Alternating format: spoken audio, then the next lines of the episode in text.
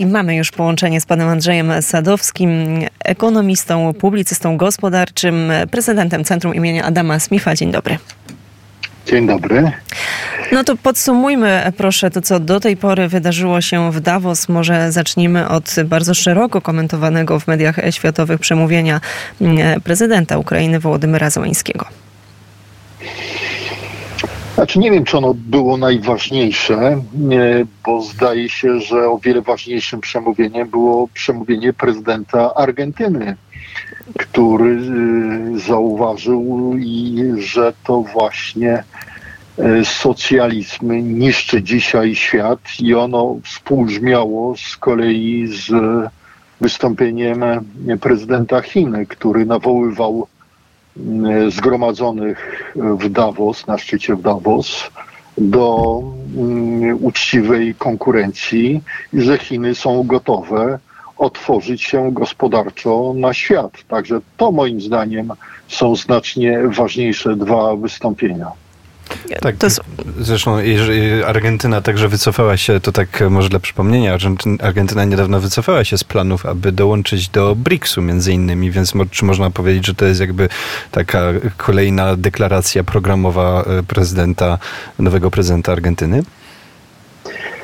No, bez wątpienia prezydent Argentyny wskazał na źródła, które dzisiaj powodują daleko idące pogorszenie się sytuacji gospodarczej, której nomen omen sprawcami są spora część przywódców, która właśnie na szczycie Davos pojawiła się i ku zaskoczeniu oficjalnie ujawnianemu e, przywódcy, czy część przywódców była zaskoczona, że sprawy gospodarcze mimo tylu kryzysów politycznych, które mają miejsce na świecie, e, są zaskakująco w dobrym stanie. E, przemówienie prezydenta Argentyny traktowałbym jako właśnie jedno z niewielu wystąpień, które mają w sobie ciężar gatunkowy i pokazują inną perspektywę dla mm, świata niż te właśnie głosy na rzecz tak zwanego kapitalizmu inkluzywnego i do, prowadzące do ograniczenia wolności i gospodarczej, i osobistej, co było przedmiotem w ostatnich latach dosyć takiej natrętnej propagandy płynącej ze szczytów Davos. To prawda, to skoro już e, wspomnieliśmy o Argentynie, to w niej na moment zostańmy. No Javier Milei już dał się poznać jako taki dosyć chyba charyzmatyczny polityk i taki, który zwraca na siebie uwagę. Tak też faktycznie było mm, w Davos. Ale skoro mówimy o e, państwach z grupy BRICS, no to jest jeszcze jeden bardzo ważny e, tutaj gracz poza Chinami. Są to Indie. W zeszłym roku, kiedy komentowaliśmy mm, Davos, bardzo często pojawiało się właśnie takie stwierdzenie, że czuć, że to Indie wyrastają na mocnego, bardzo mocnego gracza w jeżeli chodzi o gospodarkę światową. Kiedy spojrzymy na BRICS, no to w przyszłości to nawet jedna trzecia e, światowego e, PKB. Jak e, było w tym roku?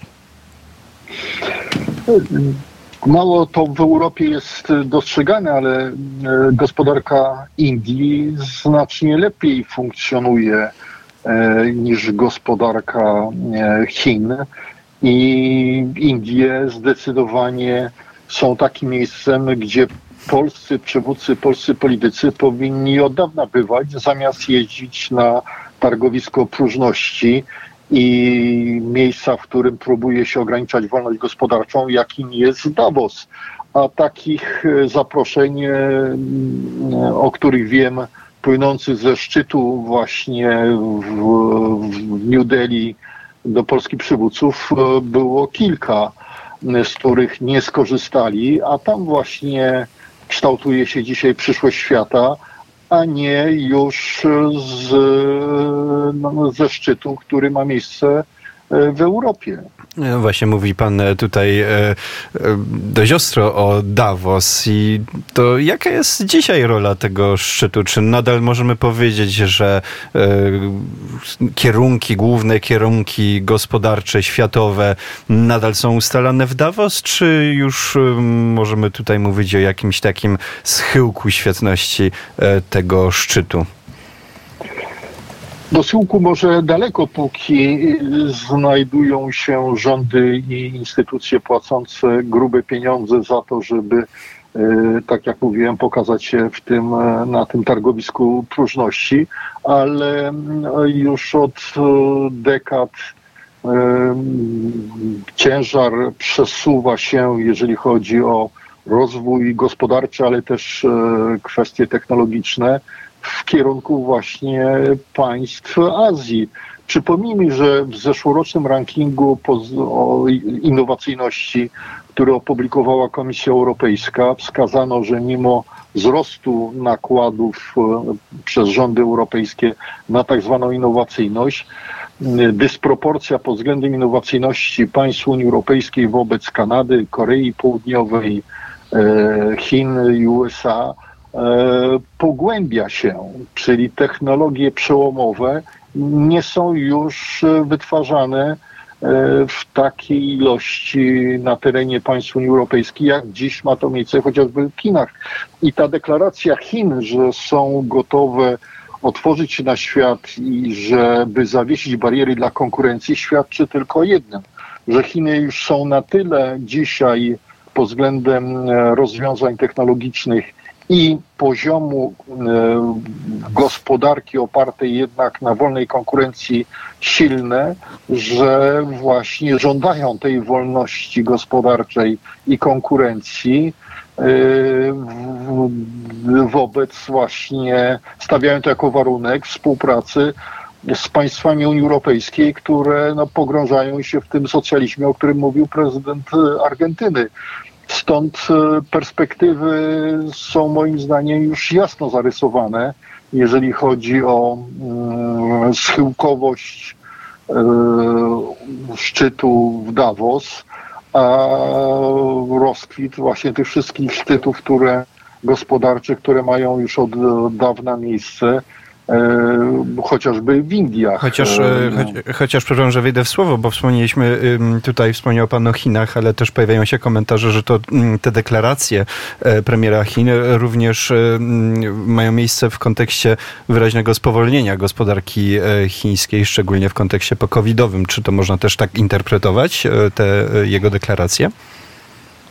No, trudno sobie jednak wyobrazić, że to spowolnienie jest e,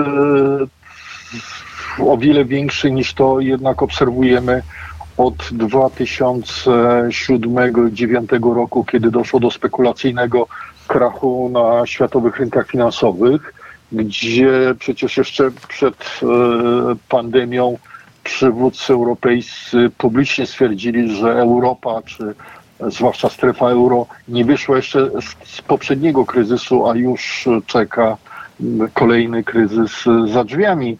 E, stąd te, te wszystkie mówienie, że Chiny znajdują się w jakimś właśnie stanie e, znacznie gorszym e, wobec państw Unii Europejskiej jest no, głębokim brakiem rozpoznawania proporcji. Kto znajduje się w jakiej sytuacji. I to są tematy, które, do których na pewno będziemy powracać na antenie Radia Wnet. Bardzo serdecznie dziękuję za komentarz. Pan Andrzej Sadowski, publicysta gospodarczy, ekonomista, prezydent Centrum imienia Adama Smisa był gościem Radia Wnet. Bardzo serdecznie dziękujemy panu za komentarz. Dziękuję również.